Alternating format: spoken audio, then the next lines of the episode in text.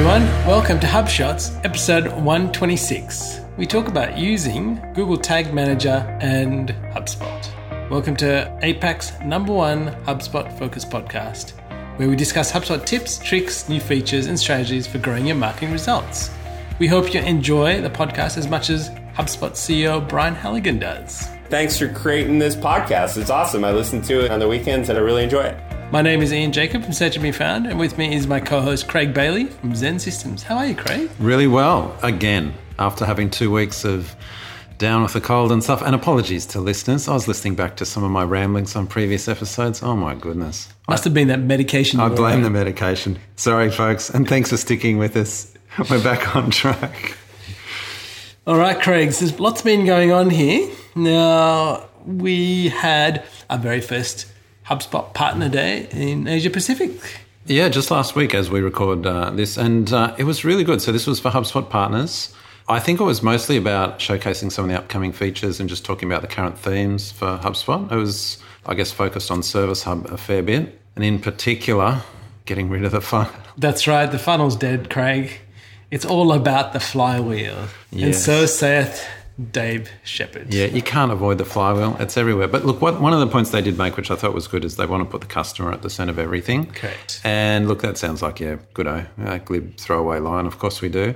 But it's actually important. And I think the whole CRM piece and revolving around, I think there is value for that.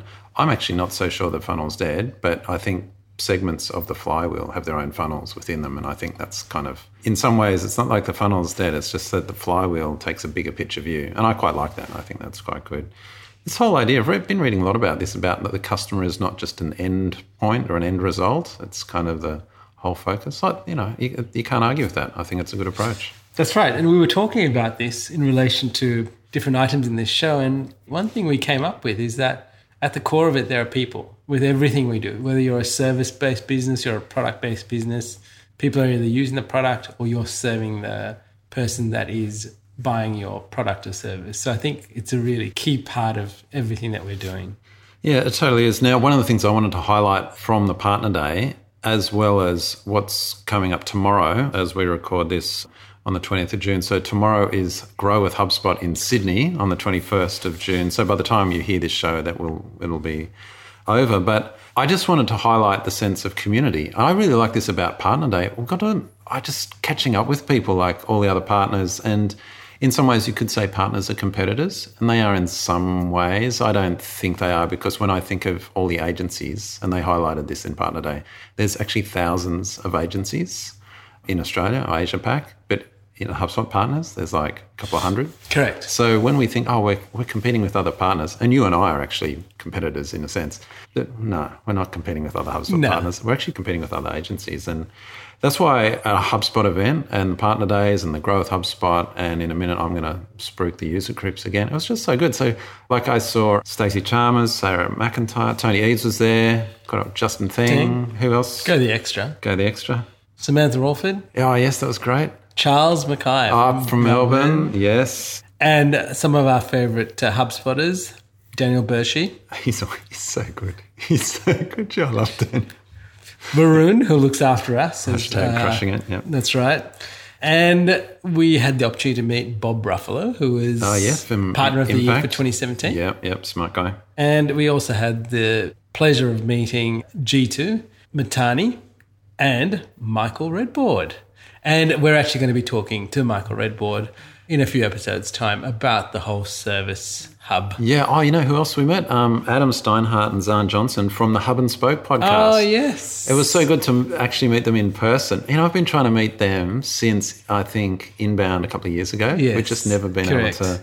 So that was good to put finally faces and to the voices I listened to. But now, there's an interesting thought from the day. Yeah. As people got the opportunity to ask questions, Craig. And it was, are you planning for the coming recession? And if so, how do you approach it? And I think this is answered by people on a panel or from HubSpot. What was interesting, Jeetu had a very interesting response, which you're going to share about. He made the observation that when a recession comes, you know who's first in the sights? The marketing team. Oh, Correct. that's an expense. We'll reduce yes. that in a company.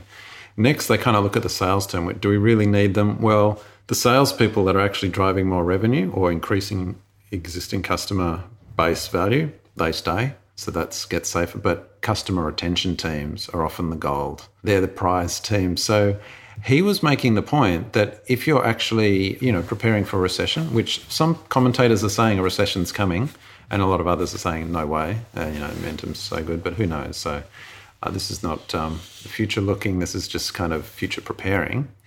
And he was saying, well, customer retention, and of course, that's a whole bit about Service Hub in a way. It's kind of looking after customers, checking in, getting surveys. Are they happy? Making sure you're providing an excellent support experience. So I thought that was a really good insight from him. Yes. And so, in terms of when we talk about recession, we would say things are slowing down. So, in certain sectors that we operate in, we see things slowing down, right? And this doesn't have to apply to the area we're in or the economy per se, but we, you know, we operate one of the areas we specialize in is to do with builders and property.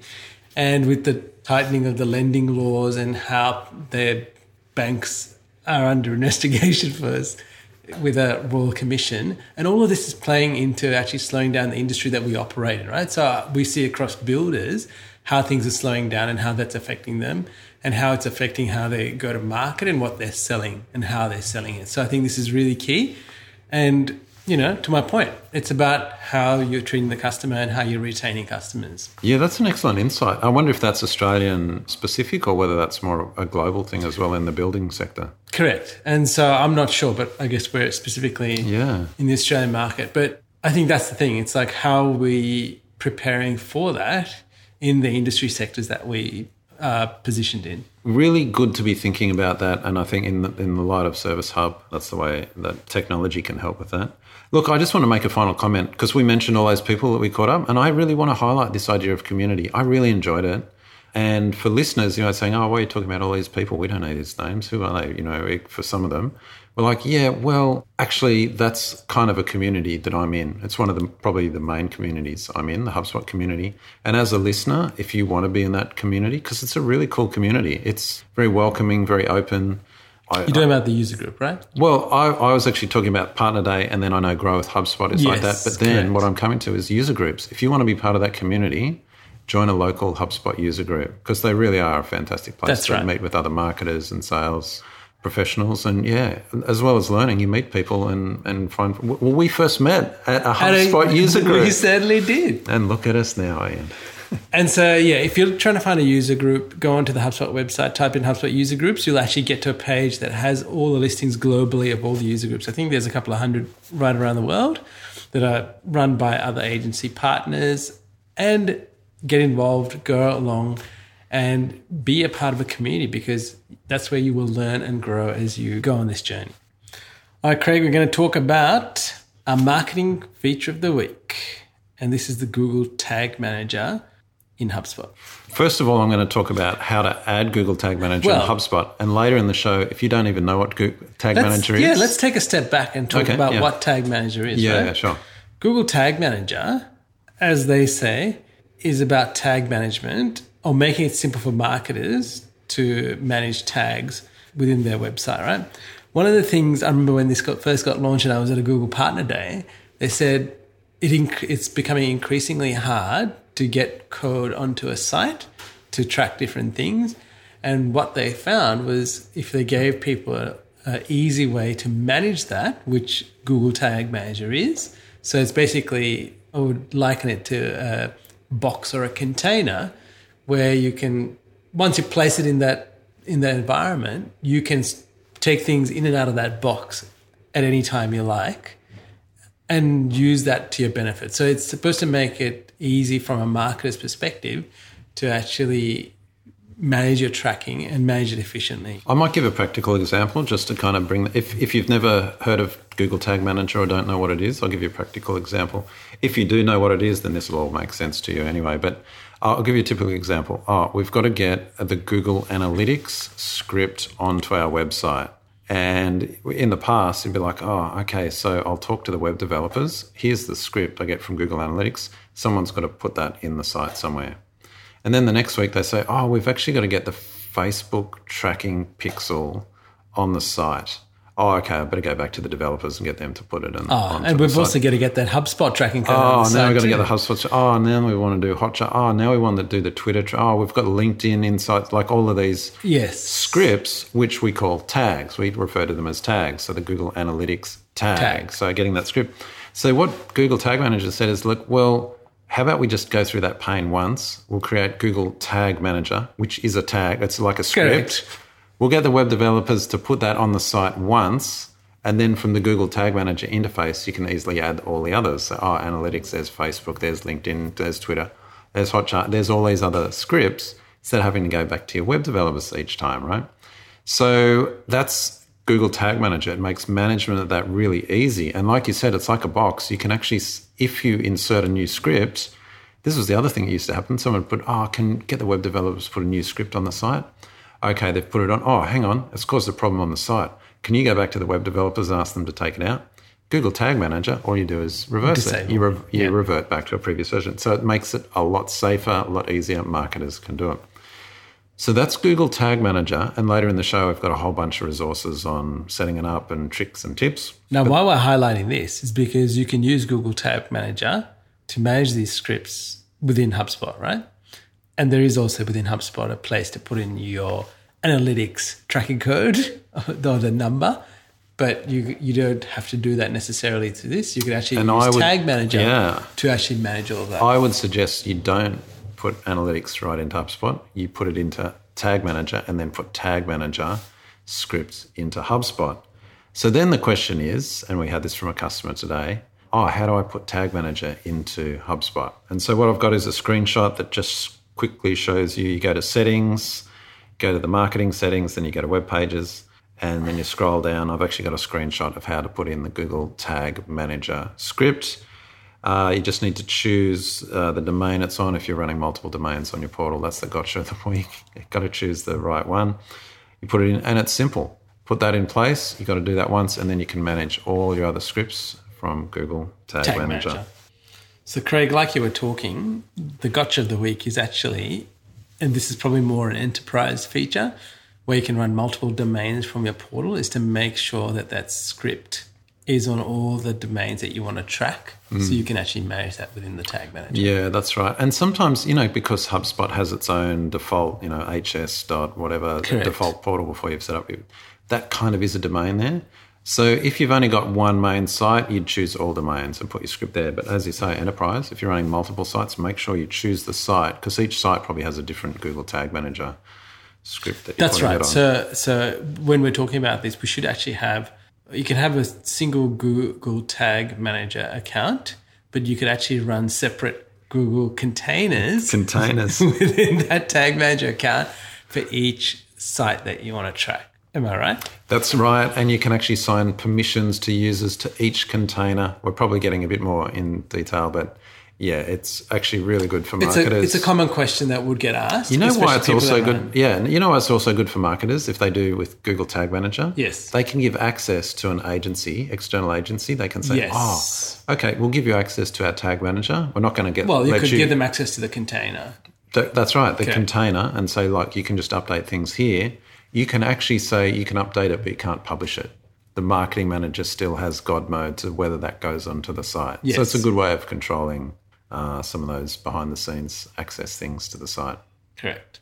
So, look, just in our marketing tip of the week, we've got a bunch of resources around Google Tag Manager. So, not uh, so much about HubSpot, but um, in general, the implementation. There's one from Moz and couple of examples about how to use it. So some of the things people will be actually using Tag Manager for, firstly, most people will likely use it for implementation of Google Analytics. So that's the tracking of your site.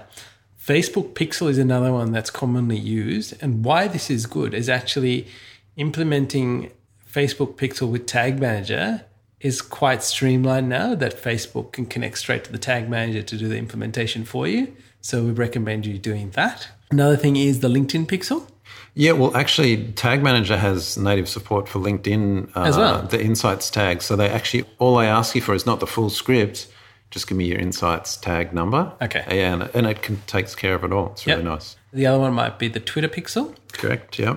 Hotjar. So if anybody is using Hotjar for heat mapping and so on, Now, the next one is a conversion linker. We've spoken about this on a previous episode, and this is another feature within Tag Manager to help you with your Google AdWords tracking for people that are actually blocking tracking going on. Well, Safari natively was starting That's to right. block it, and so Google said, "Oh, no, you know, we, we see, we I, I see your blocking, and I raise you my conversion linker to get it back in, basically."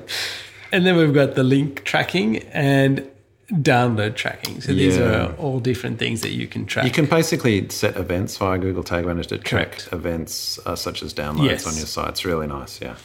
and you have one resource, Craig, from Oh, this is Simo Ahava. He's probably the guru of GTM, uh, Google Tag Manager, and GA, Google Analytics. So his blog, if you're a techie or kind of geeky, get stuck into that. If Do you're, have any of those people listen to the show? I think we do. We get the occasional questions about it. yeah, so for one or two of you that are geeky, that's a good a good blog to follow. All right, onto our HubSpot sales feature of the week, Craig. And we're going to talk about the lead activity feed. Now, this is one of those often overlooked areas, and this is within contacts under activity feeds of HubSpot. When you open that, there are different things you can look in here. You can look at um, email opens or email activity. But what I'm trying to highlight here is you can actually look at lead activity. So if you're in sales and you're actually trying to figure, out who these leads are and what they're doing, it's a great place. So people that have filled in forms, like a contact's been assigned to you in the lead status. So, so what's important here, and this is a common mistake that people might make, if someone fills in a form and say they're downloading a brochure, right? Not necessarily interested in that next step of being talked to or being uh technically a lead in the system, you should actually assign, make sure the status is correct. Otherwise, it'll appear in this list. The other interesting things that I saw when I was looking through this is that on that line where the activity is, when you click on there, you can actually call that lead. You can email that lead, create a task, create a note, send an email, and you can log some activity. So if you've done something, you can actually log it directly from that screen and get onto it. This looks really good. It's interesting at the start of when you're introducing this, you said an often overlooked feature. It's like, yeah, I'd overlook this. I haven't seen this for ages. Uh, it's really good. It's come a long way. And look, just a little bit, um, little surprise there. If I'm not going to reveal it, but for anyone that goes and looks at the show notes, I like that top lead that you've assigned. Oh, that's right. It's a screenshot from your from your portal, uh, listeners. You can go and check that out. I'm going to try and sign some HubSpot. Yeah, there you go. All right, Craig, on to our opinion of the week. And this is a blog post by Seth Godin. What caught me, you know, I love everything automobiles. And it says, learning from the factory dealer divide.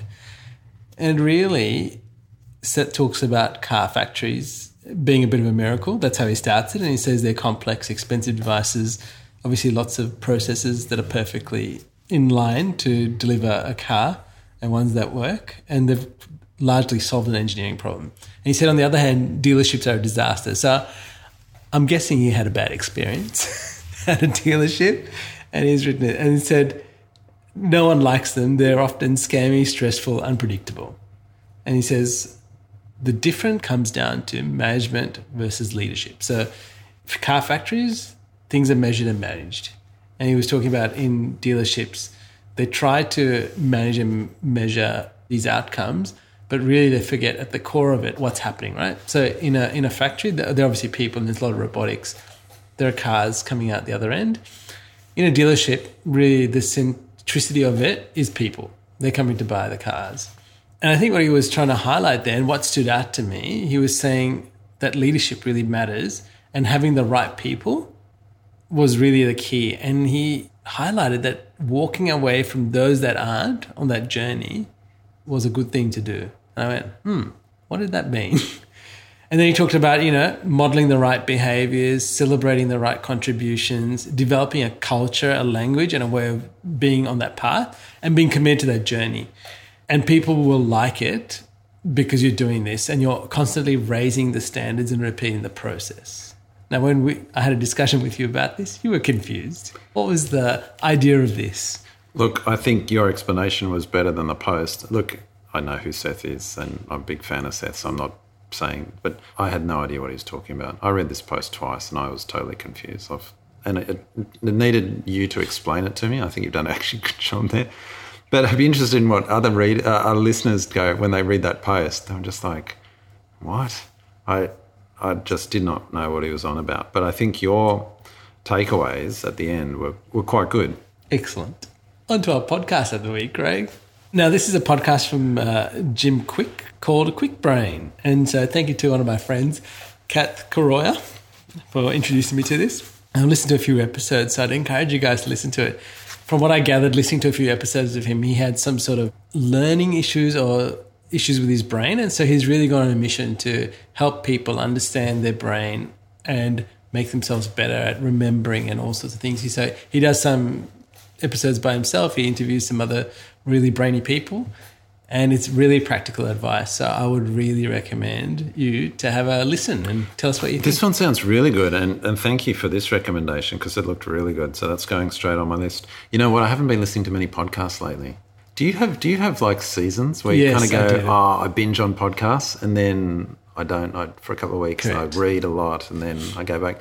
So I'm just coming off the dip of not having any podcasts for a couple of weeks, and I'm coming back in. So this is going to go straight on my queue. Correct. So I think definitely, but I think the key to what you're talking about is you are constantly learning, like you're reading or you're listening. So you're constantly trying to move move yourself forward. I think when you stop everything and don't do anything, that's when we should some alarm bell should ring. I think so. I, I think, well, I like learning, as I think most people do. I think what we're facing, and you know how you, you hear all these people say, oh, you know, robot, robots and AI is taking over, and you got there's so much we've got to do. It's not, you can't be complacent anymore. And if you're a marketing manager just, just sitting there, oh, here's what I do every day, the same old things, I don't need to learn. It's surprising how quick that catches up with you. So this is not like a multi-year horizon. Oh, I'm okay for the next. This is like, oh, six months. I'm actually out of touch. What's happening with Facebook? Oh, LinkedIn's doing. I'm out of. Oh, HubSpot's got a new whole piece to their offering. Like I'm out of touch. You've got to be learning. So it's not even just a, oh, because I'd like to. It's like I must. And I think for our our listeners, they'd be aware of that. And maybe podcast is one I guess, channel that they do learn. Hopefully, we're, we're helping learn some parts, but yeah, podcasts like this or reading and keeping in touch is it's mandatory. Now we have got resource of the week is to do with Google Tag Manager, and this is from Benjamin Mangold. Google actually uses Benjamin to do a lot of his excellent. I've Google had training partner- with him. Google Yeah, partner training. How good is he? And he's great. So he's got a great website and he's got some short courses, but the one I'm highlighting here is using Google Tag Manager can automate a whole range of tracking requirements on your website. So it's a great piece and he's very practical about helping you implement all of those things. So thank you, Benjamin. And Craig, instead of one quote of the week, you've gone for quotes of the week. Well, Craig. last week we had two, so we thought we'd better go one better. We thought we'd go the extra, hey? All right, so the first one the funnel is dead and long live the flywheel. And this is thank you to Dave Shepard. Thanks, Dave. Or Shep? Oh, were Shep. People, were people calling him Shep? He was talking about shepherding people after to Oh, yes, that was, yeah. Yeah, hashtag crushing it. But yeah, thanks, Shep. I don't know, are we close enough friends with Dave to say, hi, thanks, Shep. Go, chef. All right, there we go. All right, and the second quote for the week is on average, 8 out of 10 people will read your headline copy, but only 2 out of 10 will read the rest. And this is from Brian Clark. Yeah, very well known internet marketer, very smart marketer, and, and really one of the kind of early content marketers, yeah, to get things. And Craig, I think this is the cracker of the night. Oh, this is great. Avoiding stupidity is easier than seeking brilliance. So just think on that, right? Because we all want to seek brilliance, we always want to be the best, but sometimes just stop doing stupid things. And that's from Shane Parrish at Farnam Street Blog, who, you know, we love the Farnam Street Blog. We do. That's actually there you go. That's a blog. I think we've said this before. You you read that blog or listen to the the Farnam Street podcast, you actually feel yourself getting smarter. Okay. It's that good. Thank you for introducing me to that. And on that note, Craig, there are some bonus links of the week in the show notes. And if you have learned something in this episode, we'd love you to take a screenshot of whichever episode you've listened to and write and share it on social media. Tag us in so we can say thank you to you and leave us a review on iTunes because that would help us greatly. Leave us a review and let us know what you learned. Did you learn something? Leave it in the review. We'd love to see that. Excellent. Until next time, Craig. Catch you later, Ian.